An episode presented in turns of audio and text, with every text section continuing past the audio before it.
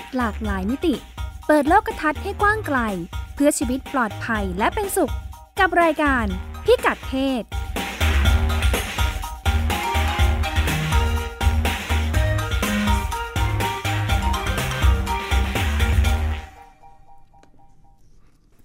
สวัสดีวันเสาร์ที่ 12 มีนานะคะ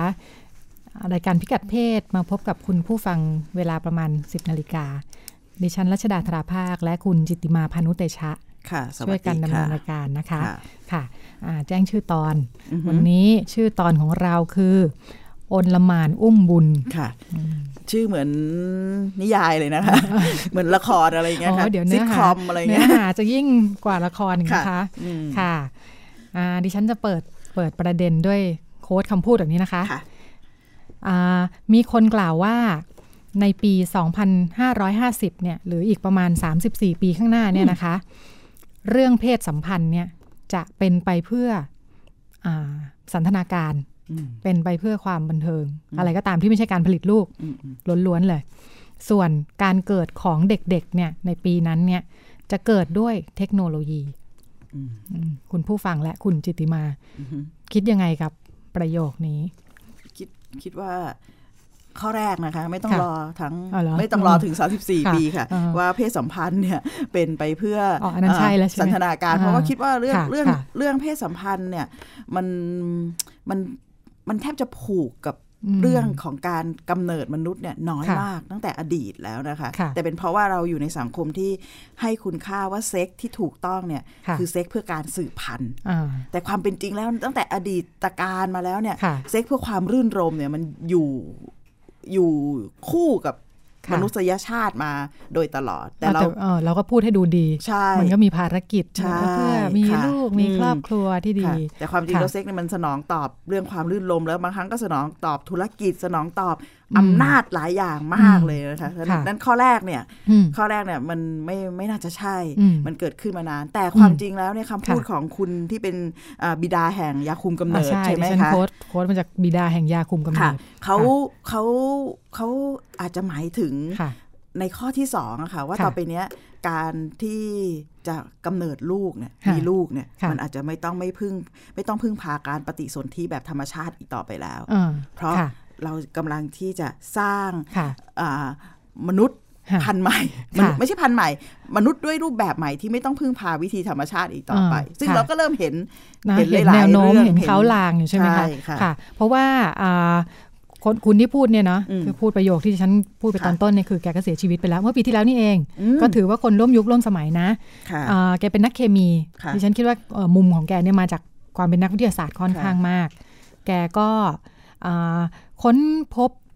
อ่ายาเม็ดคุมกำเนิดเนาะยากินเนี่ยตั้งแต่เมื่อประมาณหลังสงครามโลกครั้งที่สองประมาณหนึ่งหนึ่งพันเก้าร้อยห้าสิบกว่าๆอืมอืมแกก็เป็นคนร่วมยุคร่วมสมัยกับเราอยู่เนาะแล้วก็เอ่อในยุคนั้นเนี่ยเขาบอกว่าเอ่อหลังจากคิดคิดค้นยาคุมได้แล้วเนี่ยเนาะอืมเอ่อคนยังไม่ได้ไม่ได้คิดเรื่องการควบคุม การจะมีลูกหรือว่าอะไรแบบนี้สักเท่าไหร่นะ แล้วก็เอ่อ หลังจากคิดค้นได้สำเร็จแล้วเนี่ยตั้งตั้งนานเหมือนกันที่กว่าจะมีคนรู้สึกว่าเอออยากจะใช้ยาคุมขึ้นมาจริงๆอะอยากจะอืมเออคิดว่าเออควรจะเนี่ยแหละเรื่องว่าเอ้ยมีเพศสัมพันธ์โดยไม่ต้องคิดว่าจะมีลูกเนี่ยค่ะต้องการความมั่นใจแบบนี้เลยอืมเออก็เอามามาเรื่องแบบนี้บอกว่าเกิดขึ้นในยุคที่อืมยุคยุคซิกตี้ที่เขาค่ะเรียกว่ายุคยุคฮิปปี้เสรีชนอือฮึอะไรอย่างเงี้ยอือฮึเออเหมือนกับว่าอ่ามันมีการเปิดเปิดกว้างมากขึ้นในเรื่องเพศนะคะ ก็ทำให้อ่ามีการยอมรับในเรื่องอาการมีเพศสัมพันธ์โดย โดยไม่ได้ไม่ได้ต้องการมีลูก หรือว่าค่ะการมีเพศสัมพันธ์นอกการแต่งงานอืมมากขึ้นอืมแล้วก็จากข้อมูลเนี่ยลองลองไล่ดูกันนะคะว่าค่ะก่อนจะมาสู่ยุคที่เทคโนโลยีมันเข้ามาในเรื่องช่วยการเจริญพันธุ์อืมมากขึ้นอืมอย่างที่คุณบิดายาคุมอืมอย่างเราว่าเล่าแกพูดเนี่ยนะค่ะอ่าในช่วงนั้นแหละหลังจากอ่าเขาค้นพบอ่ายาคุมแล้วเนี่ยอ่าพบว่ามันมีเทคโนโลยีที่ถูกคิดค้นขึ้นมาอีกเต็มเลยค่ะอืม คุณผู้ฟังและคุณจิติมา ในช่วงช่วงสักประมาณ 20 ปีหลังหลังสงครามโลกนะคะอืม50ถึง70 เนี่ยอ่าอันแรกเลยเนี่ยสิ่งที่ที่มนุษย์ค้นพบเนี่ยคือเรื่องอาการผสมเทียมอืมหมายถึงนอกจากวิธีธรรมชาติแล้วเนี่ยมนุษย์ได้ค้นพบว่าอสุจิซึ่งซึ่งออกมาข้างนอกอยู่แล้วเนี่ยเนาะแต่เขาสามารถฉีดให้มันกลับเข้าไปอะอืมเพื่อให้เกิดการตั้งครรภ์ได้อืมอืม โดยไม่ใช่ไม่ใช่แค่การมีเพศสัมพันธ์อย่างเดียวอืมอันนั้นเป็นสิ่งแรกเลยที่ที่มนุษย์ค้นพบอืมเป็นเราสามารถเอ่อคัดคุณภาพสเปิร์มได้ด้วยนะอือหือคือพอเริ่มมีกล้องจุลทรรศน์แล้วเนี่ยแปลว่าอืมไม่ใช่ไม่ใช่เอาฉีดกลับเข้าไปมั่วๆด้วยนะอืมมีการคัดเลือกก่อนอืมมีการดูว่าจะฉีดเข้าไปในวันที่ไข่ตกพอดีอะไรเงี้ยเพิ่มโอกาสการตั้งครรภ์ให้ค่ะมากขึ้น แล้วยุคนั้นเขาก็เริ่มค้นพบอ่า การแช่แข็งสเปิร์มอืมเกิด frozen sperm ขึ้นมา เก็บเอาไว้ใช้อ่าสามารถเก็บเอาไว้ใช้ได้อืมอืมก็นำไปสู่การบริจาคสเปิร์มอ่าเริ่มมีการแบบเอ๊ะเก็บไว้ใช้บริจาคของคนอื่นได้ไหมเออมันก็เริ่มมีพัฒนาการของมันเนาะอือหือพอมาอีกสักพักหนึ่งเนี่ยสิ่งที่เกิดขึ้นต่อมาก็คือ นอกจากเอาสเปิร์มออกมาแล้วเนี่ยซึ่งมันออกมาอยู่แล้วเนี่ย เริ่มเอาไข่ออกมาได้ด้วยอืมไข่ไข่ของผู้หญิงเนี่ยเนาะค่ะ เอามาผสมข้างนอกเลยอืมอันนี้เรียกว่าเป็นเรื่องอาเด็กหลอดแก้วอืมเป็นช่วง 20 ปีที่เป็นความเป็นการพัฒนาอย่างรวดเร็วมากในห้องทดลองอ๋อเออเหมือนกับมันต่อเนื่องกันค่ะเนาะอืหมายความว่าค่ะเอาไข่ออกมาจากอ่าออ ผู้กหมาญิงอ่าออกมาจากผู้หญิง แล้วก็มาผสมเอสเปิร์มค่ะมาผสมกันข้างนอกข้างนอก แล้วเพื่อฉีดกลับให้เข้าไปใหม่ ปฏิสนธิใช่ใช่แล้วมาปพอฏิมัสนนธิเกิดข้างนอกปฏิสนธิแล้วเนี่ยค่ะก็เอาเซลล์ที่ปฏิสนธิแล้วเนี่ยค่ะกลับเข้าไปสู่มดลูกอ่าให้ไปฝังตัวไปฝังตัวในมดลูกอืนี่เรียกว่าเด็กหลอดเด็กหลอดแก้วแก้ว ไม่ได้โตในหลอดแก้วนะ ไม่ใช่อ่าไม่ใช่แต่มาปฏิสนธิเออเออเป็นช่วงค่ะสั้น ๆ ที่ค่ะแบบอยู่ข้างนอกอืมอะไรอย่างนี้แล้วก็อืมใส่เข้าไปใหม่ค่ะแล้วก็อ่า มันเริ่มมาแพร่หลายหลังหลังจากนั้นสัก 20-30 ปีอืมในต่างประเทศว่าเออวิธีการในห้องแลบเหล่านี้เนี่ยมันเริ่มแบบเอาไปใช้ได้จริงแล้วล่ะเออคนเริ่มเริ่มรู้สึกว่าเออมันมันแก้ปัญหาได้ กลุ่มหลัก ๆ ก็คือกลุ่มที่ไม่มีลูกมีลูกยากนี่แหละอืมเออมันเริ่มแบบว่าเออนอกจากเอ๊ะเมื่อไหร่จะท้องสักทีต้องวันไหนดีเนี่ยโดยค่ะวิธีธรรมชาติแล้วเนี่ยเออมันเริ่มมีเทคโนโลยีที่เข้ามาอืมเสริมอืมเหล่านี้นะคะ แล้วก็นั่นแหละหลังจากนั้นมันก็จะเป็นการพัฒนาแบบ ย่อยๆ ตามมาอีกเยอะเลยเนาะที่เราเอ่อมีอ่าหลอดแก้วเสร็จแล้ว เราก็เริ่มรู้จักการทำกิฟต์มีอิกซี่ซึ่งจริงๆหลักการเดียวกันค่ะมันเป็นหลักหลอดแก้วนี่แหละ แต่ว่าอาจจะเอ่อจากเดิมอาจจะต้องผ่าท้องอะไม่ต้องผ่าท้องแล้วอืมใช้อะไรเงี้ยเป็นเป็นทำให้สะดวกง่ายขึ้นอืมแต่ก็ก็ดูยังยังยังไม่ไปถึงที่คุณคุณบิดายาคุมของเราพูดไว้สักค่ะเท่าไหร่เนาะค่ะมันก็ยังเป็นเรื่องอยากมีลูก อืมอืมยังปนปนๆกันอยู่อะอยากมีลูกอืมกับมีเซ็กซ์ลื่นลมเนี่ย ค่ะ อย่างไรก็ดีข้อมูลที่ที่ปรากฏตามมานะคะ หลังจากเทคโนโลยีเรื่องช่วยกันเจริญพันธุ์มันก้าวหน้ามากขึ้นเนี่ยอืมมันก็มีปรากฏการณ์รวมทั้งอ่าธุรกิจที่พัฒนาขึ้นตามมาอืมหลายอย่างที่น่าสนใจ เช่น sperm bank อืม sperm bank จริง ๆ ในบ้านเราก็ก็มีหลายแห่งนะคะอืมแต่ที่เขาชื่อเสียงโด่งดังไปทั่วโลกเนี่ย คือที่เดนมาร์ก บอกว่าที่ที่โคเปนเฮเกนเนี่ยค่ะ sperm bank ใหญ่ที่สุดในโลกอืมไม่เพียงใหญ่อย่างเดียว ยังมีชื่อเสียงอืมเรื่องคุณภาพอืมเพราะว่าสามารถอ่าคัดกรองอสุจิที่อ่ามีคุณภาพอะปลอดภัยจากโรคแล้วก็มีข้อมูลที่ดีด้วย หมายถึงว่าคัดกรองคัดเลือกมาให้แล้ว แล้วก็อ่าคนที่จะมารับบริจาคสเปิร์มเนี่ยสามารถดูข้อมูลของเจ้าของอสุจิ ได้หมดเลยรายละเอียดหมดเลย บันทึกไว้ทั้งรูปร่างหน้าตาบุคลิกภาพการศึกษางานในดิเลกชอบมีทำอะไร database เก็บไว้ดีเรียบร้อยมากว่าใครคือคนบริจาค แม้กระทั่งว่าคนบริจาคเนี่ยในชีวิตเนี่ยเข้าโรงพยาบาลมากี่ครั้งเนี่ยเขาเก็บข้อมูลไว้ให้ดีอืมหมดเลยเขาเก็บไปเพื่ออะไรคะเก็บไว้สำหรับคนที่จะมารับบริจาคแล้วก็จะได้รู้ว่า เออ ไม่ใช่ว่าแค่อยากได้อสุจิไปแล้วเอออยากมีลูกอะไรอย่างนี้เนาะอืมแต่สามารถระดับหนึ่งมันเลือกได้เนาะอืมแสดงว่าเออ ถ้าดูขนาดรายละเอียดขนาดหน้าตาการศึกษาอะไรพวกเนี้ยแสดงค่ะว่าคนมารับบริจาคเลือกได้ แล้วก็ด้วยความเป็นธุรกิจของมันเนี่ยก็หมายถึงอ่าจริง ๆ คนที่มาบริจาคเนี่ยก็เหมือนคำว่าบริจาคมันก็ดูเพื่อประโยชน์ของผู้อื่นอยู่เนาะเออช่วยเหลือคนที่จริงเขาขายไหมเขาไม่ได้ขายแต่เขาได้เงินอ่าคือสมีเปิร์มค่าตแบอบงค์เนี่ยแทนการบริจาคใช่ใช่ก็เหมือนว่าอะเป็นสินน้ำใจอะไรอย่างนี้ไม่มากก็อืมน้อยก็อะอืมได้ตังค์ค่ะแต่ก็เป็นที่นิยมกันมากในหมู่นักศึกษา เขาบอกว่านักศึกษาที่ หาเงินรายได้เสริมอะคือมันไม่ได้อืมไม่ได้ขายกันเป็นล่ำเป็นสันไม่ใช่อาชีพหรอกแต่ว่าเออเด็กนักศึกษาพอมีรายได้เพิ่มอะไรอย่างเงี้ยเออแล้วก็สเปคก็ดีนะ อยู่ในอายุยังน้อยอย่างเงี้ยอสุจิก็มีคุณภาพ อยู่มีการศึกษาด้วยนะใช่เขาเป็นนักใช่ศึกษา ก็มีอืมมีนักศึกษาไปบริจาคสเปิร์มกันเป็นจำนวนมากอืมแล้วเขาก็เอ่อในเดนมาร์กเนี่ยมันได้รับความนิยมถึงขั้นว่า เลขตัวเลขล่าสุดเนี่ยเขาบอกว่าอืมเด็ก ถ้าเดินมา 20 คนเนี่ยหนึ่งในนั้นเนี่ยเกิดจากสเปิร์มบริจาคว้าวได้รับความนิยมแพร่หลายหนอกจากในยี่สิบคนอ่าหนึ่งใน20เลยนะ คุณจิติมาค่ะและคุณผู้ฟังก็ห้าสิบเปอร์เซ็นอืม เอ้ยไม่ใช่สิอืมดิฉันคิดผิดห้าเปอร์เซ็นอืม อืม ส่วนหนึ่งเป็นครอบครัวที่มีลูกยากนั่นแหละค่ะ แล้วก็ต่อมาเนี่ย กฎหมายเขาก็เปิดกว้างด้วยความเป็นประเทศก้าวหน้าเนี่ย เมื่อปีสัก สักไม่ถึงสิบปีที่แล้วอืมกฎหมายอนุญาตให้ผู้หญิงที่โสดเนี่ยอืมสามารถไปรับบริจาคสเปิร์มได้ สามารถหมายถึงว่าคุณไม่ต้องมีครอบครัวเลยนะ แต่เป็นค่ะผู้หญิงที่อยากจะมีลูก ใช้สเปิร์มที่บริจาคเพื่อใช่การตั้งครรภ์ของตนเองได้ใช่ในกรณีที่เป็นผู้หญิงโสด ใช่อืมน่าก็สนใจแล้วเขาก็พบว่าผู้หญิงเขาก็มีสถิติของเขานะบอกว่าค่ะส่วนมากผู้หญิงโสดเหล่านี้ที่มาขอรับสเปิร์มบริจาคเพื่อจะไปมีลูกของฉันเองเนี่ยอืมอายุประมาณสักสามสิบ สามสิบสามสามสิบสี่สามสิบห้าสามสิบหกไม่เกินอืมและส่วนใหญ่จบปริญญาโทอืมอืมการศึกษาสูง การศึกษาสูงไม่ต้องมีสามีก็ได้ ฉันก็อืมดูแลตัวเองได้มีลูกได้ ก็เข้าท่าดีนะออดูเลี้ยงน่าแต่สนลูใจกนะไม่ต้องเลี้ยงสามีไม่ไม่ต้องเป็นภาระใช่ค่ะภาระน้อยลง นอกจากจะไม่ช่วยเลี้ยงแล้วเนี่ยใช่เออแล้วก็อืมเอ่อ ก็มีปัญหาในหลายค่ะประเทศเหมือนกันในธุรกิจสเปิร์มแบงค์เนี่ยนะคะอืมอย่างเช่นในสหรัฐเนี่ยก็มีปัญหาฟ้องร้องนะคุณจิติมาไปเจอข่าว ฟ้องร้องเรื่องไอ้ที่เขาคุยว่าคุณภาพดีสสเปิร์มมีคุณภาพจากผู้บริจาคเนี่ยค่ะในสหรัฐเจอปัญหากุประวัติผู้บริจาคอ่า ปรากฏว่าคนที่รับบริจาคไปแล้วเนี่ย วันหนึ่งเธอไปค้นพไปบสืบเข้าอะไรสัค้กนอย่างความจริงไปไปไปเจอเข้าโดยบังเอิญหรืออะไรอย่างเงี้ยอืมว่าแบบเฮ้ยไอคนที่บริจาคมาเจ้าของสเปิร์มนี่เป็นแบบเป็นโรคจิตเภทอืมเป็นอะไรก็ไม่รู้อ๋อออะไรอย่างเงี้ยก็ฟ้องร้องอืมสเปิร์มแบงก์กันวุ่นวาย ก็มีเรื่องอีกหลายแบบสนุกสนุกเช่นอืมอ่ามีเคสนักศึกษาที่ที่ฉันว่าไปนี่แหละค่ะเป็นงานเป็นเป็นงานหารายได้ของนักศึกษาอ่าไม่ต้องไปอืมเสิร์ฟแล้วแล้วอะมีรายได้อืมเพิ่มจากการบริจาค สเปิร์มเนี่ยนะบางคนบริจาคทุกอาทิตย์เลยนะคุณจุติมาอืมอาทิตย์ละสองครั้งสามครั้งก็เดินอืมเข้า เดินเข้า sperm bank มาอย่างต่อเนื่องอืมตั้งแต่เป็นเด็กเนี่ยเรียนตั้งกี่ปีค่ะทำงานก็เอาบริจาคไปอะได้ประโยชน์ คนอื่นได้ประโยชน์เราก็ได้ประโยชน์อืมมีบางคนพอ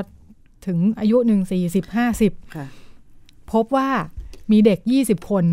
โผล่มา แล้วบอกว่าเราทั้งหมดเนี่ยเป็นลูกคุณหมดเลย คือนี่เป็นอันนี้ผู้ฉันจะบริจาคถี่นะคะคนนี้ฉันจะบริจาคเอถี่อก็แกบริจาคคนนี้บริจาคอาทิตย์ละหลายหนมากนะ คุณจิติมาอ๋อออย่างต่อเนื่องค่ะในช่วงหลายปีค่ะนั่นแหละ แล้วก็วันหนึ่งแกก็พบว่าไอ้สเปิร์มที่เกิดจากของแกนี่นะค่ะไปรวมตัวกันเป็นชมรมไปหากันใน Facebook อีท่าไหนไม่รู้อ่าว่าโอ้ยพบว่าเรามีพ่อคนเดียวกันอะไรอโอย่างเงี้เคยแล้วเป็นก็พี่น้องร่วมสายสเปิร์มยี่สิบสามสิบคนหลายเคสเนี่ยอืมยี่สิบสามสิบคนกันเลยทีเดียว อืมอืมก็เป็นเรื่อง เป็นเรื่องอันเนื่องมาจากเทคโนโลยีที่พัฒนากันไปแบบนี้ค่ะแล้วก็เอ่อแต่ว่าในแต่ละประเทศก็ไม่เหมือนกันนะคะอืมกฎหมายเนี่ยอ่าเรื่องข้อมูลเรื่องอะไรต่ออะไรเนาะอย่างเช่นที่อังกฤษเนี่ยอืมเดิมเขาเดิมเขาไม่ได้ไม่ได้เก็บข้อมูลอย่างที่เดนมาร์กที่เราเล่านะคะค่ะ ที่เดนมาร์กที่บอกว่ามีข้อมูลของผู้บริจาคเต็มเลยเนี่ยอ่าประเทศอังกฤษเดิมเนี่ยเขาบอกว่าไม่ได้ต้องมีข้อมูลขนาดนั้นสามารถเป็นเป็นบุคคลนิรนามอ่าแค่อ่าแค่ไปตรวจแล้วไม่มีโรคไม่มีอะไรเนี่ยอะบริจาคได้อือฮึอสุจิก็จะถูกเราไปใช้อืมโดยที่ไม่มีใครรู้ว่าเป็นอืมของใครอะไรเงี้ยอืมแต่ในที่สุดเอ่อในช่วง 10 ปีสักสิปีที่แล้วเนี่ยอังกฤษก็แก้กฎหมายให้ต้องเปิดเผยชื่อค่ะต้องมีเรคคอร์ดของคนบริจาคอือฮึเพื่อที่ว่า วันหนึ่งถ้าถ้าเด็กอ่าอืมบรรลุนิติภาวะแล้วเนี่ยแล้วเขาอยากรู้ข้อมูลของตัวเองขึ้นมาเนี่ยอือฮึอ่าเขาจะได้สามารถไปไปเขามียื่นสิทธิ์เรื่องอ่ามีสิทอืธิ์มที่จะไปยื่นเรื่องขอขอขอรู้ได้ว่าตัวเองมาจากไหนใครเป็นพ่ออมใครเป็นเจ้าของอสุจิอะไรอย่างเงี้ยอืมแต่อันนี้เขาบอกทำให้ยอดยอดบริจาคลดลงเลยนะคะอืมไม่แน่ใจว่าเป็นเป็นสาเหตุหรือเปล่า แต่ที่อังกฤษเนี่ยอืมเขาพบว่าเนี่ยหลังจากมีกฎหมายนี้ออกมาเนี่ยทำให้อืมยอดบริจาคลดลง เหมือนกับว่าจำนวนหนึ่งเนี่ยเวลาเขาบริจาคไปแล้วเนี่ย เขาอาจจะไม่ได้ดีใจก็ได้นะที่มีเด็ก 20 หรือ 30 คนโผล่มาบอกว่าแบบใช่ค่ะเป็นลูกของเขาเพราะเขาก็แค่แค่บริจาคไปแล้วอะค่ะพอเราพูดถึงเคสกรณีที่ชมรมตามหาพ่อแล้วก็อืมมันโป๊ะเช๊ขึ้นมาค่ะวันหนึ่งว่าบัตรค่ะดลเนี่ยตัวเองมีลูกต่างกรรมต่างวาระเนี่ยอืมไม่รู้จะอายุเท่าไหร่นะอืมยี่สิบสองคนเรียงค่ะลำดับค่ะอะไรอย่างเงี้ยค่ะอยากรู้จริง ๆ ว่าชายที่เขาบริจาคสเปิร์มเนาะอืมทราบว่าตอนที่เกิดเหตุเนี่ยเขาอายุอืมห้าสิบใช่ไหมใช่เอใช่อเขาเขาจะรู้สึกยังไงเนาะใจเนอะเขาคิดว่าโอ้ จะเขาร้องไห้หรือหัวเราะใช่ก็ไม่รู้อะไรเงี้ยมันคงไม่มันคงไม่ได้เชื่อมโยงกันถึงขนาดว่าจะไม่แน่ใจจะเรียกลูกในนิยามเออความหมายของอืมของเราที่อืมที่เราจะเรียกใครสักคนว่าว่าค่ะลูกอะใช่ใช่แล้วเพราะเขาว่าคงไม่คาดฝันหรอกเออชีวิตเขาจะมีลูก 22 คนอะใช่ มันก็หลากหลายมากนะค่ะคือพอลองไปไปอ่านอ่านไล่อ่านดูเนี่ยมัน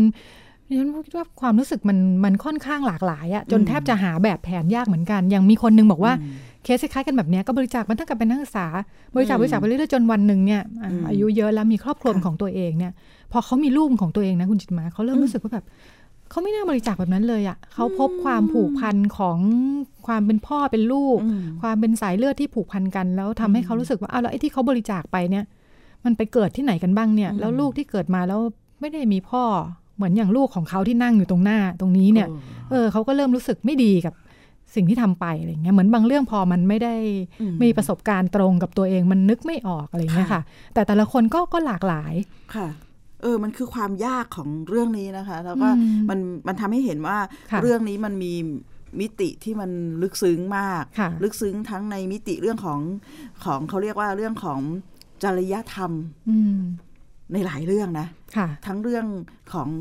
การเชื่อมโยงการนิยามตัวเองกับความเป็นพ่อแม่ค่ะลูกเนี่ยค่ะอย่างอย่างเคสหลังล่าสุดเนี่ยค่ะเมื่อวันที่เขามีลูกของตัวเองอะ่ะ แล้วเขาก็เริ่มคิดถึงอืมอสุจิเดิมๆที่มันได้เคยกลายเป็นมนุษย์ไปแล้วเป็นเอออยู่ที่ไหนแล้วขาไม่รู้เนี่ย ใช่มันอืมมันทำให้เห็นว่าความ ความเป็นจริงแล้วเรื่องนี้เนี่ยมันเป็นเป็นเรื่องที่เกี่ยวข้องกับเรื่องการให้คุณค่าความหมายในความเป็นมนุษย์ของของคนเนี่ยค่ะมาก ๆเลยค่ะแต่จากพัฒนาการที่คุณรัชดาเล่ามาทั้งหมดเนี่ยค่ะว่ามันมีพัฒนาการเป็นต้องเรียกว่า 20 สัก 20 ปีให้หลังอืมถ้านับถึงค่ะตอนนี้ค่ะนี่มากกว่า20ปีได้ไหมอืม1950 เนาะค่ะถึง 1970 ในเรื่องของการพัฒนาเทคโนโลยีช่วยการเจริญพันธุ์ค่ะถ้าเราเปรียบเป็นพศ 1950 คือช่วงไหนนะเอ่อประมาณหนึ่งเอ่อสองสี่เก้าศูนย์ประมาณนี้อืมยังยังไม่ถึงปีสองพันห้าโอ้ยยุคนั้นเปรียบหเทียลับงสงครามโลกครั้งที่สองเมืองไทยยังไม่เออรู้จักยาคุมกำเนิดเลยอะค่ะใช่ใช่ในขณะเพราะที่ตอนนั้นเขาเพิ่งเขาก็เพิ่งค้นพบเองนะหใช่นึ่งเก้าห้าศูนย์เขาเพิ่งค่ะเพิ่งค้นพบกว่าจะมาถึงบ้านเราเนี่ยอืมก็อีกสักระยะหนึ่งเออค่ะ ในขณะที่อ่าเมืองนอกเมืองนาต้องพูดแบบนี้เนาะอืมเพราะมันจะอยู่ในแถบค่ะโลกอ่าตะวันตกสักส่วนค่ะใหญ่ค่ะเนี่ย เริ่มคิดถึงวิธีการผสมเทียมอืมแล้วอะไรค่ะอย่างเงี้ยค่ะงั้นมันทำให้เห็นว่าเรื่องนี้เนี่ยมันเป็นมันเป็นเทคโนโลยีซึ่งมันมันก้าวล้ำมากเลยนะมัเป็นล้ำล้ำความรู้ความเข้าใจของใช่คนนะล้ำความรู้ความเข้าใจของคนแล้วค่ะมันก็ถูกนำมาใช้นำมาใช้อย่างเขาเรียกว่าผ่านการทดลองเป็นหลักเนาะอืมแล้วก็มันยังไม่ได้แพร่หลามันยเป็นสิ่งที่ไม่เคยเกิดขึ้นมาก่อนเนอะใช่ค่ะ ยังไม่ได้แพร่หลายมากนัก แต่ค่ะความจริงแล้วการที่มนุษย์ เชื่อมั่นนะว่ามนุษย์อืมมนุษย์ทุกอย่างมนุษย์เราเนี่ยอืมในการจะพัฒนานวัตกรรมหรือเทคโนโลยีอะไรเนี่ยมันต้องสนองตอบอืมความต้องการความจำเป็นค่ะของชีวิตเนี่ยค่ะแต่ถ้าเราพอมามองเรื่องเรื่องเทคโนโลยีเหล่านี้ถ้ามองง่าย ๆก็คือว่า มันต้องเริ่มมันเริ่มจากคนไม่มีลูกอะ่ะมหรืออยากมีลูกใช่ไหมอืค่ะพอเริ่มจากแบบคนไม่มีลูกแล้วอยากมีลูก แล้วจนกระทั่งถึงวันหนึ่งเนี่ย ตัวเทคโนโลยีมันค่ะไปไกลมากเนี่ยค่ะมันค่ะก็เลยทำให้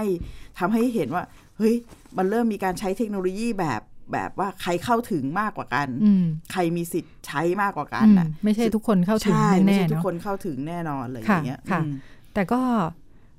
คนที่คิดค้นขึ้นมานักวิทยาศาสตร์ในห้องอืมทดลองเนี่ยก็ไม่รู้เขาคิดค้นจากความรู้สึกอะไรแบบนี้หรือเปล่านะอืมก็อาจจะเป็นความเมามันของเขาก็ได้นะ คือแบบรู้แต่ว่ามันทำได้ สิ่งที่ไม่เคยทำได้มันทำได้ มันทำได้ใช่แล้วมันทำได้ไปเรื่อยมันเป็นความท้าทายๆเออะอเป็นความท้าทายอืมมันเป็นการเอาชนะเนอะอืมจากสิ่งเหมือนเออตอบโจทย์ใช่ดิฉันรู้สึกเหมือนตอบโจทย์เลขเลยเลยสัเอากอชย่างนะที่เราธรรแบมบชาติอะใช่อืมได้วิธีนี้อืมเสร็จแล้วมันก็ได้อะไรต่อไปเรื่อย ๆ อีกอืมอะไรอย่างเงี้ยก็เป็นอืมเป็น เป็นการเสริมความรู้สึกที่ดีของนักวิทยาศาสตร์ โดยที่ดิฉันว่ามันอาจจะไม่ได้เกี่ยวข้องกับความเป็นพ่อเป็นแม่ที่เป็นผู้รับรับผลผลิตจากเทคโนโลยีเหล่านี้ในช่วงหลังอืมอืมแล้วก็แต่ว่าอย่างเรื่องลองกลับไปประเด็นที่ที่พูดถึงการตามหาพ่อแม่ลูกค่ะอะไรเงี้ยนะคะมันก็ไม่ได้เกิดขึ้นทุกกรณีเหมือนกันนะอืมมันก็มีคนอืมพยายามจะจะหาคำตอบเรื่องนี้ว่าเอ๊ะตกลงจริงๆแล้ว มันจำเป็นจริง ๆ ใช่ไหมว่า เด็กจะต้องรู้ว่าฉันเกิดมาจากไหนพ่อแม่อะไรอย่างเงี้ยเขาก็อ่า ในในสหรัฐเองก็มีการทำวิจัยเรื่องนี้อืมก็มีนักวิจัยที่อืมเขาเขาเขาค่อนข้างยืนยันนะว่าผลวิจัยที่เขาค้นพบเนี่ยเอ่อมันไม่ใช่เด็กทุกคนที่ต้องการรู้ว่าพ่อแม่ของตัวเองโดยสายเลือดเป็นใครอะคุณจติมาเขาลองแบบวิจัยสักแบบในในกลุ่มทดอืมกลุ่มกลุ่มวิจัยสำรวจของเขาเนาะอืมในในกลุ่มอืมเล็ก ๆ เนี่ยอืมคือจริง ๆ แล้วคนที่ลุกขึ้นมาตามหาจนเป็นข่าวเนี่ยอืมมันอาจจะไม่ใช่กลุ่มใหญ่ก็ได้ในในขณะที่อืมอ่า การการที่ลูกไม่ได้อยู่ในครอบครัวของพ่อแม่ที่เป็นสายเลือดเนี่ยอืมมันไม่ใช่แค่เรื่องเทคโนโลยีเนาะจริงๆมันก็มีการรับบุตรบุญทำอะไรต่ออะไรอืมเยอะแยะที่มันจะทำให้เกิดคำถามแบบเนี้ยว่าค่ะแล้วพ่อแม่ที่แท้จริงของฉันอืมเป็นใครเนี่ยอืมเออลุกคนที่ลุกขึ้นมาตามหาเนี่ยจริงๆแล้วมันอาจจะไม่ใช่กลุ่มใหญ่ก็ได้หรือเปล่าที่นักวิจัยเขาพยายามจะ ตอบนะเพราะเขาก็เนี่ยอ่าเอามาทดลองเป็นสักไม่กี่ร้อยคนอย่างเงี้ย แต่เขาก็บอกว่ามันก็หลายคนก็ไม่ได้ไม่ได้อยากจะรู้ขนาดนั้นน่ะอืมถ้ารู้สึกว่าเออโอเคอยู่แล้วอะไรอย่างเงี้ยก็อาจจะหลายคนก็ไม่ได้ไม่ได้ค้นหาคำตอบเรื่องนี้ แล้วก็สามารถมีชีวิตอยู่ได้ทำให้รู้สึกว่าเออหลายเรื่องมันก็จะจะฟันธงว่ามันเป็นแบบเรื่องสายเลือดผูกพันต้องตามหากันให้เจอมันก็อาจจะไม่ใช่ก็ได้นะค่ะอืม แต่มองว่าเรื่องนี้เป็นเรื่องทางสังคมล้วนอ่าๆเลยอะค่ะเรื่องทางสังคม เพราะว่าเราอยู่ในสังคมที่ที่มีความเชื่อเรื่องค่ะเรื่องสายเลือดเนี่ยเข้มข้นมาค่ะกอืมและไอ้เทคโนโลยีเหล่านี้มันค่ะก็ทำมาเพื่อตอบสนองค่ะเรื่องการการที่เขาเรียกว่าทายาทอืมค่ะการมีทายาทนะค่ะคำว่าทายาทในที่เนี้ยค่ะมันก็ต้องเชื่อมโยงกับลูกของค่ะฉันค่ะที่เกิดขึ้นจากอืมสายเลือดครับว่าค่ะสายเลือดค่ะท้ายที่สุดเนี่ยค่ะมนุษย์มันสร้างมาจากไข่กับไข่กับสเปิร์มกับสเปิร์มอืมนั้น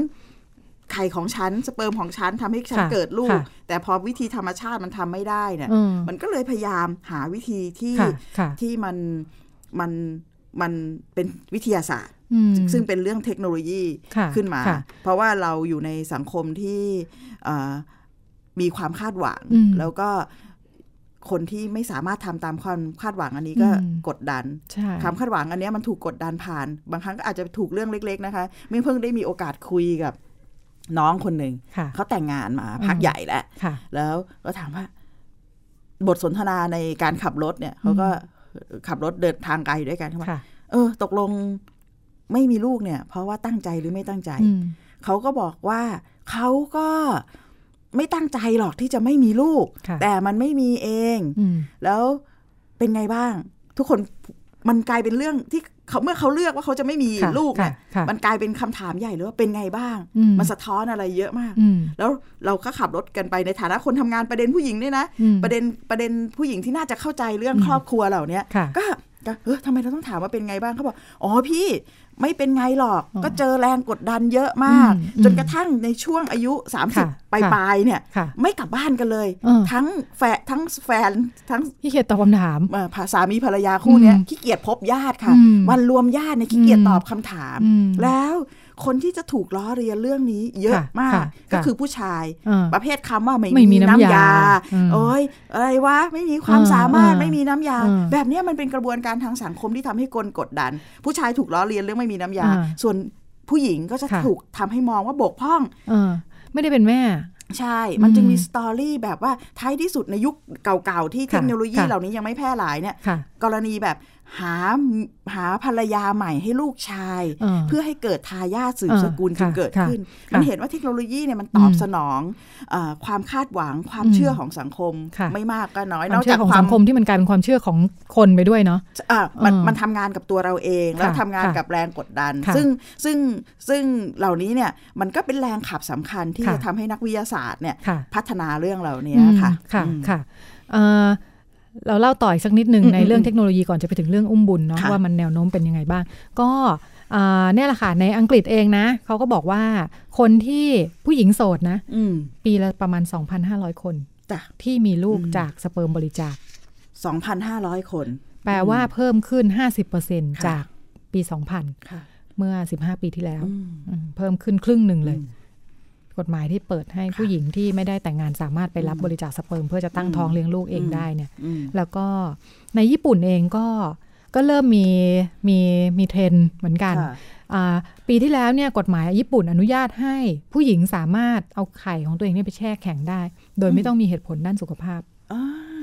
จากเดิมอาจจะต้องแบบว่าต้องเก็บไข่ไว้เดี๋ยวจะมีปัญหาสุขภาพนู่นนี่นี่แบบให้เลยทำให้มีผู้หญิงโสดมีอะไรต่ออะไรเนี่ยไปฝากไข่ของตัวเองไว้เยอะมาก ถ้ารู้สึกว่าตัวเองยังไม่พร้อมจะมีลูกช่วงนี้ อยากเก็บไข่ที่มีคุณภาพไว้อืมไว้เดี๋ยวสักพักอยากมีลูกเมื่อไหร่ก็ค่อยมาใช้บริการอืมอืมเหล่านี้เป็นเทคโนโลยีที่เข้ามาเยอะมากค่ะในในชีวิตชีวิตการเจริญพันธุ์อืมดิฉันคิดว่าจะพักตอนนี้แล้วเดี๋ยวเรื่องอุ้มบุญไปเข้าครึ่งหลังค่ะเดี๋ยวเดี๋ยวค่ะจะมาต่อประเด็นค่ะนิดนึงในกรณีที่ว่าพอเทคโนโลยีวันนี้มันเกิดค่ะขึ้นพอช่วงหลังค่ะเอ่อผู้หญิงเริ่มเอาเอาไข่ตัวเองไปแช่ค่ะแข็งได้เนี่ยค่ะค่ะมัน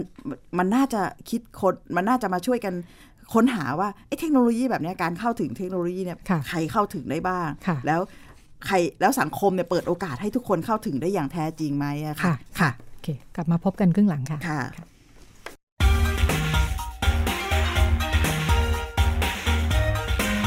คุณกำลังฟังรายการพิกัดเพศทาง www.thaipbsonline.net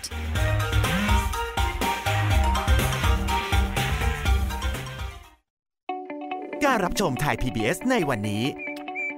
จะไม่จำกัดอยู่แค่ช่องทางเดิมๆอีกต่อไป เพราะนอกจากช่องทางที่คุณคุ้นเคยแล้ว เรายังมีช่องทางที่หลากหลายมากขึ้น ทั้งเว็บไซต์ YouTube Facebook และโซเชียลมีเดียอื่น ๆ เลือกรับชมไทย PBS ตามช่องทางที่คุณต้องการได้แล้ววันนี้ Stay connected เชื่อมโยงถึงกันทุกที่ทุกเวลากับไทย PBS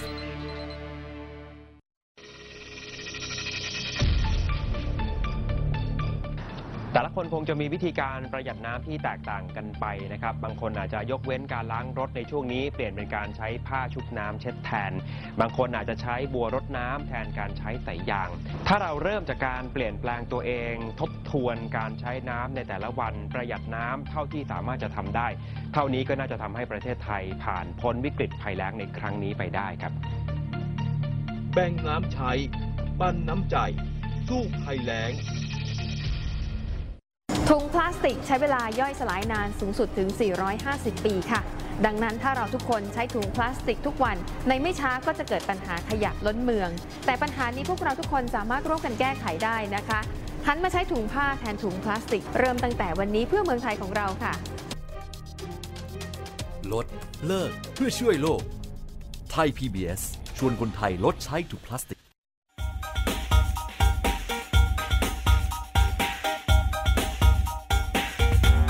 มองเรื่องเพศหลากหลายมิติ เปิดโลกทัศน์ให้กว้างไกล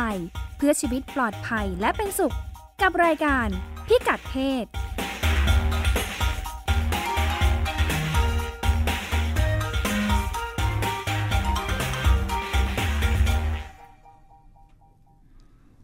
กลับมาพบกันในช่วงที่ 2 ของรายการพิกัดเพศนะคะ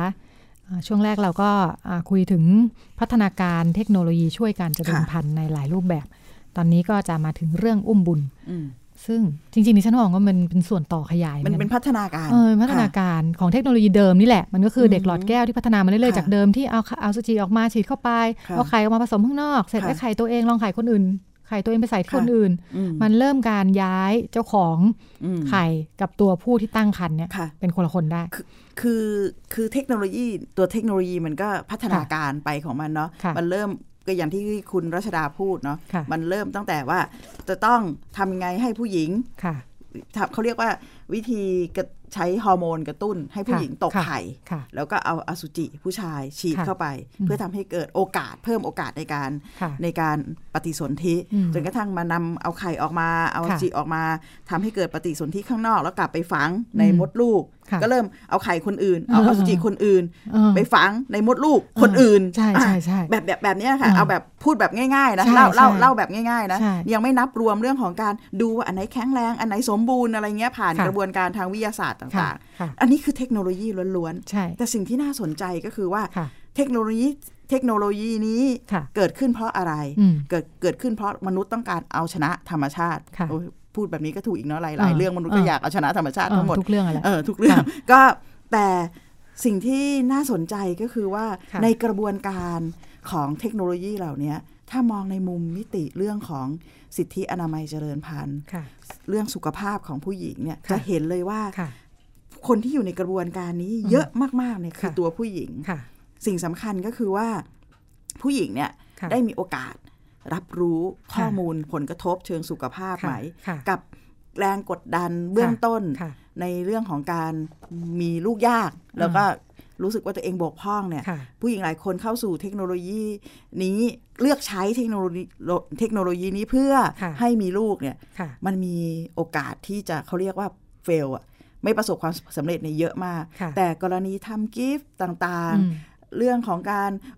เอ่อเขาเรียกว่าอะไรเด็กหลอดแก้วเนี่ยค่ะเรามักจะได้ยินข่าวค่ะเฉพาะ กรณีประสบความสำเร็จค่ะแต่มีเฟลอีกเยอะแล้วมีผู้หญิงหลายคนอืมซัฟเฟอร์เนี่ยหมายถึงว่าเอ่อประสบปัญหารู้สึกทุกข์ค่ะใจค่ะจากเรื่องเนี้ยค่ะเยอะมากค่ะจำนไม่วนนับเรื่อมางกเสียเงินต่างหากใช่ไหมโอ้อันเป็นแพงด้วยค่ะอันที่สองค่ะในกรณีที่ว่าเป็นเรื่องเทคโนโลยีเนี้ยนะค่ะอ่าอันที่สองก็คือใครบ้างที่จะมีโอกาสใช้เทคโนโลยีนี้ค่ะท้ายที่สุดเนี่ยเมื่อเทคโนโลยีมันพัฒนามาแล้วเนี่ยค่ะหลายที่เปิดโอกาสให้กับทุกคน หลายที่ทุกคนในที่นี้หมายถึงคนที่มีครอบครัวเนาะค่ะแต่อย่างกรณีที่ประเทศอังกฤษเล่าว่าค่ะเริ่มค่ะให้แม่โสดเนาะไอ้ยค่ะผู้ใหญ่ผู้หญิงโสดเนี่ยค่ะใช้เทคโนโลยีนี้ได้ด้วยเนี่ยก็เป็นเรื่องดีมากค่ะๆก็น่าสนใจว่าท้ายที่สุดเทคโนโลยีเมื่อมันถูกนำมาใช้กับสังคมโดยรวมเนี่ยมันต้องมีกฎหมายมาควบคุมกำกับแต่นี้ต้องมาดูแล้วว่าจุดยืนของกฎหมายเนี่ยค่ะมันมันจะ ทำเพื่อเอื้อใครให้ค่ะการเข้าค่ะถึงมันรวมทั้งเรื่องครอบครัวของคนรักเพศเดียวกันด้วยค่ะจะสามารถใช้ค่ะเทคโนโลยีนี้ได้ไหมเอ่อเพราะมีลูกยากนี่หลังอืมๆมันก็อ่าคนที่มีครอบครัวที่หลากหลาย หรือแม้แต่คนโสดเนาะค่ะถ้าอยากมีลูกเนี้ยก็เป็นกลุ่มที่เข้ามาสู่ถูกวงจรมีโอกาสใช่เป็นโอมีกาสสิทของธิ์ที่ทุจะกคเข้านถึงเทคโนโลยีนี้ไหมค่ะค่ะค่ะ แต่ว่าการจะเข้าถึงหรือเข้าไม่ถึงเนี่ยก็อยู่ที่กฎหมายกำหนดอืมแต่จริง ๆ แล้วเท่าที่เอ่อดูจากจากหลายกรณีนะคะอืมเดี๋ยวเราจะลองมาดูว่าจริงๆแล้วกฎหมายวิ่งตาม วิ่งตามเทคโนโลยีและพฤติกรรมของคนในสังคมค่อนข้างมากเลยค่ะ เพราะว่าพอเทคโนโลยีมันไปไกลแล้วมันตอบตอบโจทย์คนเนี่ยกฎหมายยังไม่ทันเขียนหรอกค่ะมันไปแล้วอะอย่างเช่นอืมอ่าที่ที่คุณจิตติมาพูดถึงอืมผู้หญิงที่เข้าถึงเทคโนโลยีเหล่านี้ค่ะไม่เท่ากันด้วยนะถูกได้รับข้อมูลเท่ากันไหมอืมอย่าว่าแต่คนที่อยากมีลูกแล้วไปเสียเงินอืมเนี่ยนะคนที่ น่าสงสัยไปกว่านั้นว่าเขาได้อืมข้อมูลแค่ไหนเนี่ยอืมคือคนที่รับจ้างอุ้มบุญรับจ้างนะพูดว่ารับจ้างเลยค่ะเออเพราะมันเริ่มจากการอ่าที่มันเป็นประเด็นขึ้นมาที่คนอืมเป็นห่วงกันมากเนี่ยก็อืมมักจะมันเข้าไปเกี่ยวพันกับอืมธุรกิจนี่แหละอืมอืมอ่าอย่างก่อนหน้านี้เนี่ยที่ที่พูดถึงกันเยอะนะคะนอกจากบ้านเราแล้วที่เขาทำกันเป็นล่ำเป็นสันจนเจริญค่ะเติบโตกันมาก่อนหน้านี้เนี่ยคือค่ะที่อินเดียค่ะอินเดียเนี่ยถือเป็นอืมแหล่งแหล่งที่รับจ้างอุ้มบุญอย่างเป็นล่ำเป็นสันที่สุดอืมบอกว่าอ่าที่เป็นล่ำเป็นสันเพราะราคาถูก คือจริง ๆ แล้วมันมันเกิดขึ้นที่ไหนก็ได้แหละ แต่ว่าอืมอย่างคนในประเทศตะวันตกเนี่ยอืมจะจะอุ้มบุญเนี่ยจะไปหาผู้หญิงอืมตะวันตกด้วยกันรับจ้างอุ้มบุญหรือว่าไปฝากใครเนี่ยไม่ได้หลายล้านแน่ๆอะคือแบกบฎหมายด้วยใช่อืมเอ่อถึงกฎหมายเปิดก็ราคาแพงอะอ่าก็สู้ไม่ไหวสู้ไม่ไหวก็อืมก็ถูกกว่าประหยัดกว่า แล้วที่อืมอินเดียพอมันเกิดเป็นธุรกิจอืมขึ้นมาเนี่ย ก็มันเป็นธุรกิจครบวงจรให้บริการอะคุณจิติมาอืมเขาบอกว่าประมาณสัก ห้าแสนเนาะมีการจัดหาให้เรียบร้อยเลย คือแค่บอกให้ทุกอย่างเลยใช่ แล้วก็อืมอ่าหลังจากผู้หญิง ซึ่งแน่นอนเป็นผู้หญิงยากจนอืมที่ประเด็นที่พูดถึงเมื่อกี้คืออมอ่าผู้หญิงที่ร่ำรวยไม่มีใครก็มารับจ้างอุ้มบุญค่ะเนาะก็เป็นผู้หญิงที่เออฐานะอืมอยากมีเงินใช้อะไรอย่างนี้อืมเพราะว่ามันก็เรื่องใหญ่เนาะอยู่ๆจะมาต้านรับจ้างอืมตั้งท้องอืมเก้าเดือนเนี่ย ก็อ่าประมาณ3ามแสนห้าแสนเนี่ยไม่ใช่จ่ายให้ผู้หญิง แต่จ่ายให้กับบริษัท ในหน้าถ้าพูดในง่ายๆหน้าค่ะ แต่ในหน้าธุรเขากิจว่าจัดหาเขาไม่ได้แค่จัดหานะเขาก็บริการครบวงจรอยู่อ่าอ่าอ่าเออดิฉันดูจากสารคดีเนี่ยคือค่ะอ่าจะบอกเป็นฟาร์มฟังดูไม่ดี คือเขาก็ทำเป็นบ้านเป็นบริษัทอืมเขานี่แหละ แล้วก็อืมผู้หญิงทุกคนก็จะมารวมกลุ่มกันอืมที่รับจ้างอุ้มบุญเนี่ยอืมมีผู้หญิงท้องเดินท้องชนกันอยู่ในบ้านเยอะมากเป็นสิบสิบคน เพื่อจะบอกลูกค้าที่มาใช้บริการว่า ผู้หญิงซึ่งฐานะไม่ดีเหล่านี้ทันทีที่มีไข่ของคุณอยู่ในท้องอืมผู้หญิงเหล่านี้แล้วเขาไม่ได้กลับไปอยู่สลัมอืมกินอาหารไม่ดีใช้ชีวิตอืมเสี่ยงอันตรายนะ แต่เราให้เขามาอยู่ที่บ้าน มีชีวิตการเป็นอยู่ที่ดีมากได้รับมีการอาหาดูรแลที่ดี ได้รับการดูแลอย่างดีอืมและสิ่งหนึ่งที่เขาทำคือการเขาเรียกว่ากระบวนการที่ทำให้ผู้หญิงเหล่านี้ รู้สึกว่านี่คืองานอะคุณจิติมาอืมและคุณผู้ฟัง คืออมนี่คืองานที่คุณกำลังจะได้เงิน ลูกในท้องเนี่ยไม่ใช่ลูกของคุณอืมเออนี่คือความโปรโปรอืมโปรแบบหนึ่งของเขานะอืมเออหมายถึงว่าอ่าผู้จะไม่มีปัญหาว่าเฮ้ยเกิดมาแล้วลูกอยากได้นี่ลูกของฉันฉันตั้งท้องมาอ่าแต่ในระหว่างเนี้ยมันมีกระบวนการที่ที่ทำให้รู้สึกว่านี่คืองาน แต่อย่างไรก็ดีสิ่งที่เกิดขึ้นก็ เวลาผู้หญิงต่างชาติ โดยเฉพาะตะวันตกแล้วไปให้ผู้หญิงอินเดีย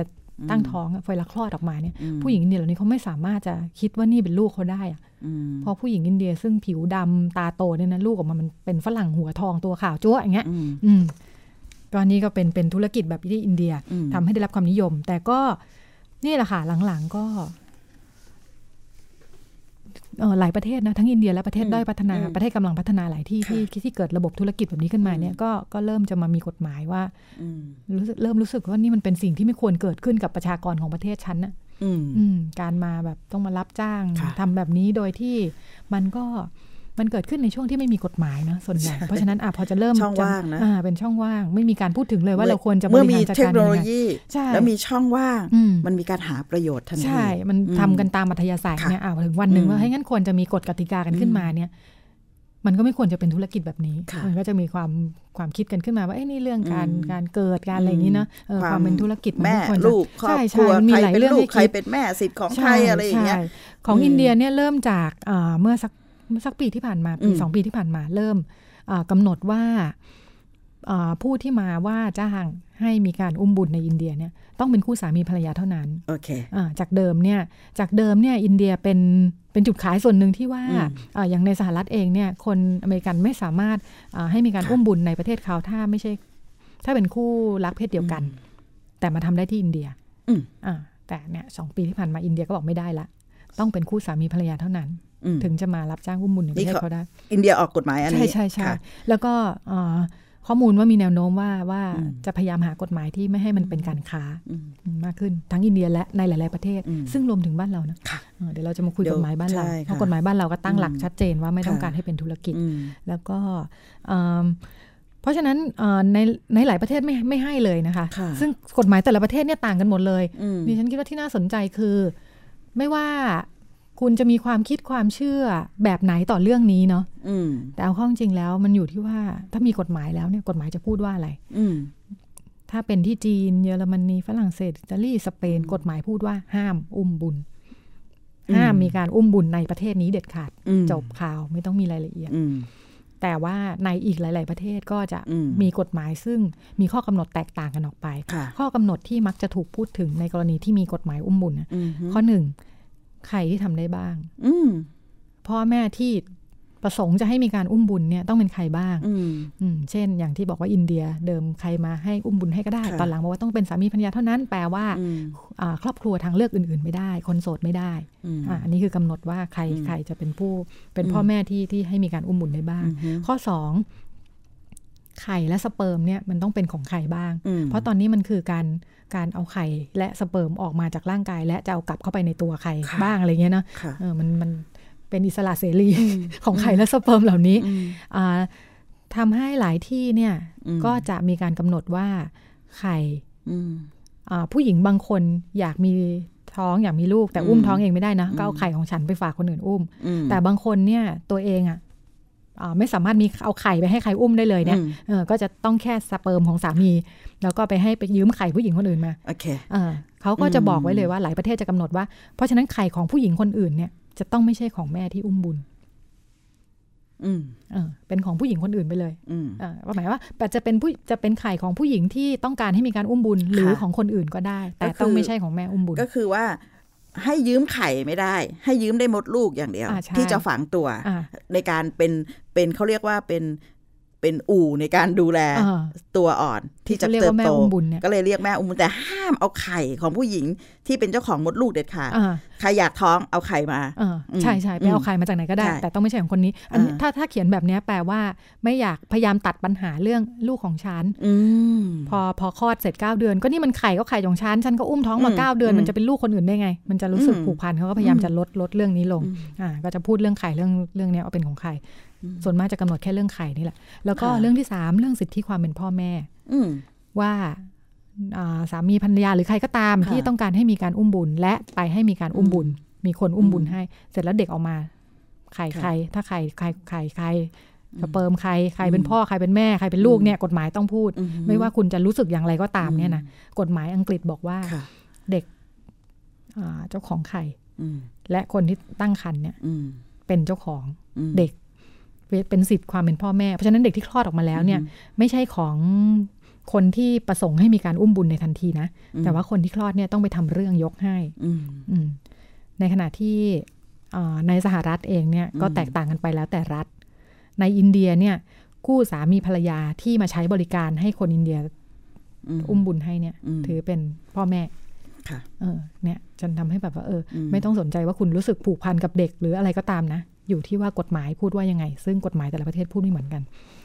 ค่ะแล้วก็อีกข้อหนึ่งที่มักจะมีการกำหนดกันก็คือเรื่องเออข้อมูลข่าวสารอืมอ่าว่าจะมีการกำหนดไว้ไหมว่า เด็กจะต้องอืมรู้ไหมว่าไข่สเปิร์มอะไรเป็นของใครอืมรายละเอียดพวกนี้อืมโดยเฉพาะถ้ามาจากการบริจาคอืมอ่าหลายประเทศก็จะมีการกำหนดว่าค่ะควรหรือไม่ควรที่ที่อืมอ่าเด็กจะสามารถรับรู้ได้ค่ะ แล้วก็กฎหมายอืมบ้านเรา พระราชบัญญัติ ว่าด้วยว่าด้วย การการอุ้มบุญ การคุ้มครองการเทคคุ้มครองการคุ้มเด็กครอที่งเกิดเด็กจากที่เกิดจากเทเทคคโนโนโลโลยียีช่วยการเจริญพัอ่านธุ์ด้วยการเจริญพันธุ์ค่ะหรือที่เรียกสั้นๆว่ากฎหมายกฎหมายอุ้มบุญเนี่ยอุ้มบุญได้อือฮึประกาศใช้ไปแล้วอืมปีที่แล้วค่ะปลายปลายปีอืมแล้วก็อ่าในช่วงสักหลายเดือนที่ผ่านมาก็มีคณะกรรมการที่ทำงานอือฮึในอ่ารายละเอียดที่ทำให้มีอืมการกำหนดกฎกติกาย่อยออกมาทำให้ถือว่าตอนเนี้ยบังคับใช้โดยสมบูรณ์แล้วค่ะ เราจะมาคุยกับผู้ที่ติดตามเรื่องนี้ค่ะอย่างใกล้ชิดคือคุณนายนาสุภาพึ่ง ผู้อำนวยการมูลนิธิทีรนาถการจนาอักษรค่ะค่ะ ว่ากฎหมายนี้ว่ายังไงอืมบ้างสวัสดีค่ะ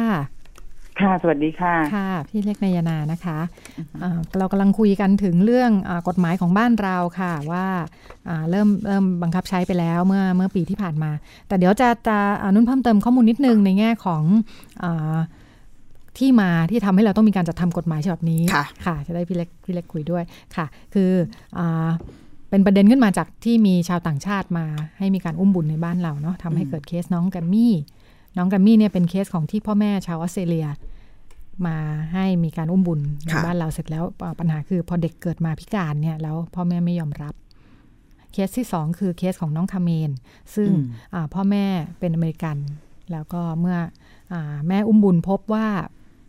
คนที่มาให้มีการอุ้มบุญเนี่ยอ่าเขาเป็นผู้รักคู่รักเพศเดียวกันอืเนี่ยมก็มีการไม่ยอมไม่ยอมมอบลูกให้อยากเอาอืมลูกไว้ไว้เลี้ยงเองก็เกิดเป็นคดีศาลในศาลกันขึ้นมาศาลยังไม่จบนะคะปลายเดือนนี้จะมีการนัดอีกค่ะแล้วก็อีกกรณีหนึ่งที่เป็นข่าวก็คืออาคุณพ่อชาวญี่ปุ่นที่มารับจ้าง ให้มีการอุ้มบุญเด็กสิบสิบกว่าคนแกบอกว่าอยากมียี่สิบอะไรเงี้ยอืมก็เกิดเป็นกรณีขึ้นมาก็ขึ้นลงขึ้นศาลกันอยู่เหมือนกันค่ะอ่าสิ่งที่คงให้พี่เล็ก นายนาคุยให้ฟังนะคะ ว่าตอนนี้กฎหมายบังคับใช้แล้วเนี่ย เนื้อหาสาระที่สำคัญในมุมมองของของคุณยายนามีประเด็นอะไรบ้างค่ะ เออคืออย่างนี้นะคะอยากจะเอ่อนอกจากสามกรณีที่ยกตัวอย่างมาแล้วเนี่ยนะคะค่ะอยากจะพูดย้อนไปถึงว่าการยกร่างกฎหมายฉบับนี้เนี่ยมันไม่ได้เกิดขึ้นเมื่อเร็วๆนี้นะคะค่ะอหมายความว่าทางสนชเนี่ยค่ะ ได้เห็นว่าสถานการณ์เคสสามเคสเนี่ยนะคะแท้ที่จริงค่ะแล้วมันดังมากในประเทศไทยนะคะค่ะแล้วมันก็ขยะเขย่าไอ้ศีลธรรม จริยธรรมเอ่ออมความเชื่อดั้งเดิมของเรามากเลยนะคะ โดยเฉพาะ เอ่อความเชื่อดั้งเดิมที่ว่า เอ่อพ่อแม่ลูกเนี่ยนะคะ ก็จะค่ะต้องเป็น เอ่อข้อเท็จจริงตามธรรมชาติอะนะคะหมายความว่าเอ่อเด็กก็ต้องเกิดมาจากท้องแม่เป็นเอ่อเจ้าของไข่ เป็นเอ่อเจ้าของสเปิร์มอะไรต่างๆ เนี่ยตามค่ะธรรมชาติเนี่ยค่ะมีการพิสูจน์เอ่อ DNA นะคะตรวจเลือดอะไรค่ะเพราะฉะนั้นต้องแน่ใจว่าเป็นพ่อแม่ลูกกันตามธรรมชาติเนี่ยค่ะเอ่อกฎหมายจึงจะรับรองว่าเด็กที่เกิดมาเนี่ยเป็นเอ่อมีบิดามารดาเป็นใครใช่ไหมค่ะคะแต่ทีนี้ไอ้กฎหมายฉบับเนี้ยมันไปลื้อสร้างใหม่ค่ะความคิดความเชื่อเดิมแล้วก็กฎหมายด้วย เพราะว่ากฎหมายมันก็ออกมาจากจากความคิดความเชื่อเดิมนี้ใช่ไหมคะค่ะ แต่เดิมเนี่ยมันมีการยกร่างกฎหมายนี้ไว้ก่อนหน้านี้นานแล้วอ๋อค่ะเพราะว่าในประเทศไทยเนี่ย สถานการณ์ปัญหาผู้มีบุตรยากเนี่ยนะคะค่ะมันเกิดขึ้นมานานแล้วค่ะแล้วก็คุณหมอเนี่ยนะคะ ก็ใช้เทคโนโลยีเนี่ยเข้ามาช่วย ให้คนที่ต้องการจะมีลูกแล้วไม่สามารถจะมีลูกได้เนี่ยค่ะด้วยวิธีการเอ่อช่วยเทคโนโลยีช่วยการเจริญพันธุ์เนี่ยนะคะค่ะคือเอ่อนานาประการอันนี้เป็นที่รู้กันอยู่นะคะ แล้วเอ่อส่วนใหญ่เนี่ยก็จะมีการตกลงกันก่อนค่ะว่าแม่อุ้มบุญเนี่ยนะคะคือคนที่ตั้งครรภ์เนี่ยค่ะจะต้องได้รับผลประโยชน์ยังไงอืมค่ะเพราะเนื่องจากว่าคนที่มาตั้งครรภ์ให้เนี่ยนะคะ ส่วนใหญ่เนี่ย เขาก็ต้องเตรียมตัวในเรื่องของสุขภาพอนามัยแล้วก็ต้องใช้เวลาในการที่จะเข้ามาดูแลลูกด้วยค่ะมันก็เป็นลักษณะของการช่วยเหลือกันค่ะไม่ว่าจะเป็นคนที่รู้จัก มักคุ้นกันมากแค่ไหน อาจจะเป็นญาติพี่น้อง ลูกพี่ลูกน้องอะไรกันอย่างเงี้ยนะคะค่ะหรือแม้กระทั่งคนที่ไม่ได้มีความเกี่ยวพันอะไรกันเลย เพราะว่าเออก็มีคนแนะนำต่อๆกันมาอะไรประมาณนี้ค่ะ ทีนี้สิ่งที่มันเกิดขึ้นก็คือว่ามันมีข้อโต้แย้ง เพราะว่าตัวกฎหมายมันโต้แย้งว่าเด็กที่เกิดมาเนี่ย เป็นเอ่อลูกที่แท้จริงเนี่ยค่ะตาม กฎหมายและเป็นสิ่งที่ชอบด้วยกฎหมายของอืมแม่ที่เป็นคนคลอดลูกออกมาค่ะนะฮะแต่ในขณะที่คนต้องการเลี้ยงดูลูกเนี่ย คือคนที่ไม่ได้ตั้งท้องค่ะ มันก็มีข้อโต้แย้งกันทางกฎหมาย และบางคนก็ใช้วิธีการ เอ่อหลีกเลี่ยงเนี่ยนะคะกฎหมายแล้วก็พยายามสร้างเงื่อนไขให้กับตัวเองเนี่ย ก็คือว่าบางทีก็ไปแจ้งเกิด ว่าเป็นลูกของตัวเองมั่งบางทีก็ไป เอ่อ ยกลูกเป็นลูกบุญธรรมอะไรเงี้ยคือ ก็สุดแท้แต่ใครจะเลือกหนทางไหนค่ะมันไม่มีหลักการที่ค่ะชัดเจนแน่นอน แล้วมันก็มีข้อโต้แย้งในเรื่องเอ่อทรัพย์สินเอ่อค่ะการรับมรดกอะไรต่างๆ ตามมาอีกค่ะเอ่อค่ะเป็นลูกโซ่ไปหมดอะนะคะอืมเพราะฉะนั้นเขาก็เลยยกร่างกฎหมายอันนี้ขึ้นมาเพื่อให้เกิดความชัดเจนว่า คนที่จะเป็นพ่อแม่ของเด็กที่เกิดจากการอุ้มบุญเนี่ยนะคะ จะต้องเป็นพ่อแม่ที่ต้องการแล้วก็ประสงค์จะมีลูกค่ะ เพราะฉะนั้นอืมมันก็จะไปลื้อว่าคนที่เป็นคนคลอดลูกออกมาเนี่ย โดยเฉพาะผู้หญิงเนี่ยนะคะค่ะเอ่อไม่ใช่แม่ที่แท้จริงค่ะอีกต่อไปค่ะนะคะนั้นก็เป็น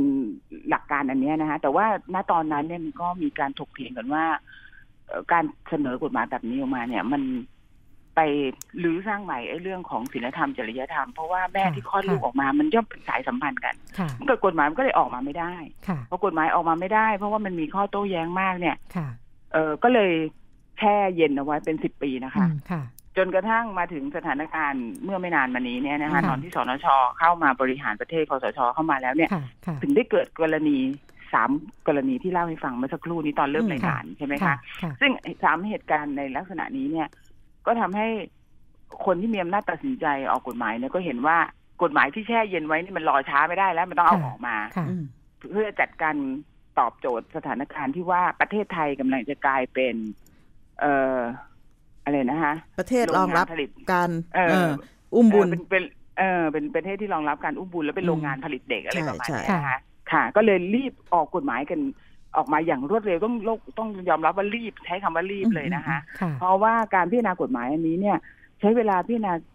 กันไม่กี่เดือนเองค่ะอืมค่ะแล้วคนที่เข้าไปเกี่ยวข้องกับเอ่อ การพิจารณาในเรื่องนี้เนี่ยก็มีค่ะเป็นคุณหมอเป็นนักวิชาชีพทางเทคนิคถ้าเป็นส่วนใหญ่ค่ะคนที่เอ่อทำงานเกี่ยวข้องกับเรื่องของสิทธิเอ่อในเนื้อตัวร่างกายของผู้หญิง หรือเอ่อความเสมอภาคเท่าเทียมกันระหว่างเพศหรืออะไรเงี้ยค่ะไม่ค่อยได้มีโอกาสเข้าไปให้ข้อมูลเลยค่ะเพราะฉะนั้นตัวกฎหมายที่ออกมาเวลาเนี้ยมันก็เลยชื่อกฎหมายว่า กฎหมายคุ้มครองเด็กที่เกิดจากเทคโนโลยีช่วยการเจริญอ๋อพันธุ์ค่ะชื่อกฎหมายค่ะมันก็สะท้อนใช่ไหมคะค่ะว่าเจคุ้ตมครนาองรมณ์เด็ขกองเขาต้องการจะคุ้มครองเด็กค่ะค่ะเพราะฉะนั้นเขาก็จะไม่ได้แตะหรือพูดถึงเรื่องของสิทธิในเนื้อตัวร่างกายของผู้หญิงค่ะค่ะเท่าที่ควรค่ะค่ะ อันนี้อันนี้สิ่งที่พี่มองเห็นนะคะ ค่ะค่ะเอ่อ พี่เอ่อคุณเนยนามองว่าหลังจากกฎหมายฉบับนี้บังคับใช้แล้วเนี่ย ผลที่ติดตามมาน่าจะเป็นยังไงบ้างที่สำคัญ เออพอกฎหมายมุ่งที่จะคุ้มครองเด็กค่ะใช่ไหมคะที่ค่ะเกิดมาเนี่ยเป็นหลักค่ะให้ชัดเจนว่าพ่อแม่ที่มีอำนาจในการเลี้ยงดูหรือค่ะใช้อำนาจตามกฎหมายคุ้มครองเด็กเนี่ยนะคะค่ะเป็นใครค่ะแล้วก็ตัดสิทธิ์ของคนที่ไม่เกี่ยวข้องออกไปหมดเลย โดยสิ้นเชิงนะคะค่ะค่ะเพราะฉะนั้นเอ่อผลที่จะตามมาก็คือว่า หมอนะคะ ซึ่งเป็นนักวิชาชีพทางเทคนิคที่ทำเอ่อให้เกิดเด็กเนี่ยนะคะค่ะก็ถูกมองว่าเป็นนักธุรกิจค่ะ แล้วก็เอ่อส่วนแม่ที่มาช่วยอุ้มบุญทำให้พ่อแม่ที่อยากจะมีลูกแล้วไม่ไม่สามารถจะมีลูกได้เนี่ย ก็มองว่าเป็นผู้ที่รับผลประโยชน์ หรือเป็นผู้ที่แสวงหาผลประโยชน์ ค่ะอืมค่ะนะคะไม่ไม่ไม่ได้มองในเชิงของเอ่อ ธรรมชาติหรือค่ะในเรื่องของการช่วยเหลือเกื้อกูลกันค่ะค่ะเพราะฉะนั้นคนที่ไม่เกี่ยวข้องที่ถูกตัดออกไปเลยเนี่ย ก็มองว่าเป็นพวกที่ได้รับผลประโยชน์ค่ะเพราะฉะนั้นกฎหมายก็จะมุ่งควบคุมแล้วก็จัดการกับคนที่ได้รับผลประโยชน์อืมเออนะคะ อย่างเช่น ผู้หญิงที่ตั้งที่ตั้งท้องเนี่ยนะคะ ก็ดูว่าเป็นคนที่รับผลประโยชน์เต็มอืมๆอ่า ก็จะรื้อสร้างใหม่กันเลยกฎหมาย เดิมทีออกลูกมาลูกต้องเป็นเลือดเนื้อเชื้อไข ของแม่ที่ตั้งท้องใช่ไหมคะอือหือตามธรรมชาติไม่ว่าเขาจะมีสามีที่ชอบด้วยกฎหมายหรือไม่ก็ตาม เด็กที่เกิดมาต้องเป็นบุตรที่ชอบด้วยกฎหมายของหญิงนั้นแม่อืมเออที่คลอดออกมาอืมอันนี้ลื้อออกไปเลยว่าเด็กที่เกิดมาจะไม่ได้มีความเกี่ยวข้องกับแม่ที่คลอดลูกค่ะนะคะแล้วเพราะฉะนั้นเด็กก็จะเป็นลูกของพ่อแม่ที่ประสงค์จะมีลูกแต่ไม่สามารถจะมีลูกได้นะคะ ทีนี้ในกระบวนการติดต่อ มันก็จะต้องมีการเจรจาทำความเข้าใจกันระหว่างนักวิชาชีพที่เป็นนักเทคนิคคือคุณหมอเนี่ยนะคะ แล้วก็มีสถาบันทางการแพทย์นะคะ ซึ่งเป็นองค์กรที่มีผลประโยชน์มหาศาลเนี่ยอืมก็ถูกควบคุมไปบอกว่า ถ้าหมอที่จะมาทำเทคโนโลยีช่วยการอืมเจริญพันธุ์จะต้องเป็นใครมาจากไหนยังไง แล้ววิธีการต้องทำยังไงอือฮึกฎหมายก็จะเข้ามาควบคุมตรงนี้ แต่อย่าลืมว่าคุณหมอเนี่ยนะคะท่านก็มีส่วนร่วมในการที่ไปเอ่อ ตัดสินใจออกกฎหมายฉบับนี้นะคะอืมเป็นส่วนใหญ่ดูค่ะรายชื่อได้นะคะค่ะเพราะฉะนั้นคุณหมอท่านก็จะเอ่อกำหนดให้หลักเกณฑ์ในการอืมดำเนินการในเรื่องนี้เนี่ยนะคะ ก็จะต้องเคารพวิชาชีพของเธอ ในขณะที่ผู้หญิงซึ่งได้รับผลกระทบโดยตรง เพราะว่าผู้หญิงที่คลอดลูกเนี่ยนะคะ ไม่ได้มีโอกาสเข้าไปให้ข้อมูลหรือโอเคพูดถึงสิ่งค่ะที่เขารู้สึกเลย เพค่ะราะฉะนั้นกฎหมายฉบับนี้เมื่อเกิดขึ้นมา พี่ก็คิดว่าคนที่จะได้รับผลกระทบมากก็คือผู้หญิงที่ตั้งครรภ์นะคะโอเคเพราะค่ว่าพี่โอกาสที่เธอจะถูกมองว่าเธอทำผิดกฎหมาย แล้วถ้าเธอเอ่อไม่ได้มีข้อมูลหรือความรู้ความอืมเข้าใจเป็นพื้นฐาน เธออมก็จะเอ่อต้องหลบลี้หนีหน้าค่ะแล้วถ้าหากว่า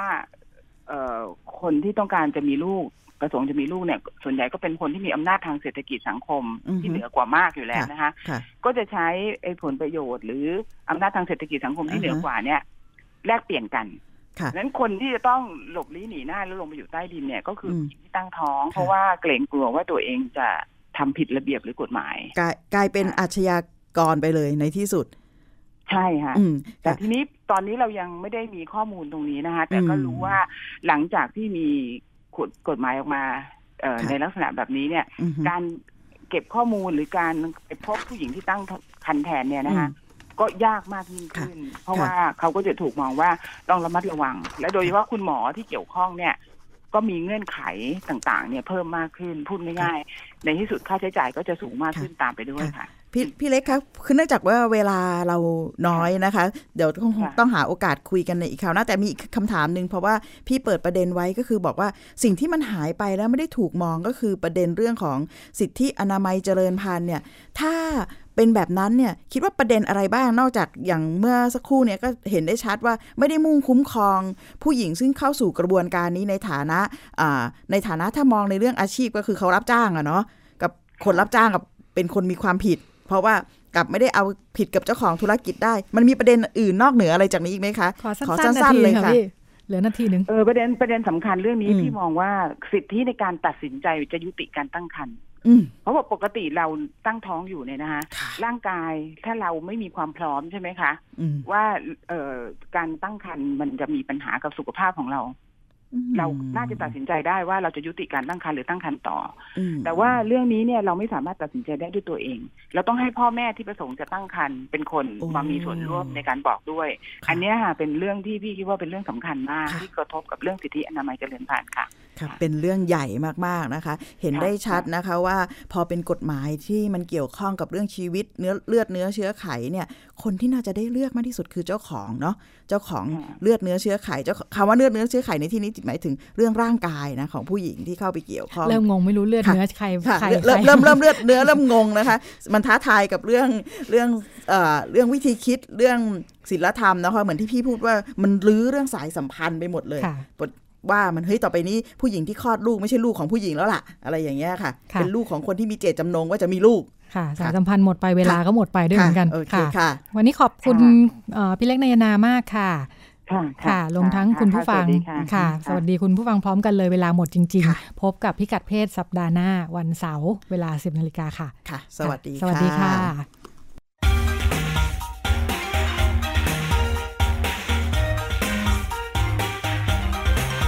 ดตามรับฟังรายการพิกัดเพศได้ทุกวันเสาร์เวลา 10นาฬิกาถึง 11นาฬิกา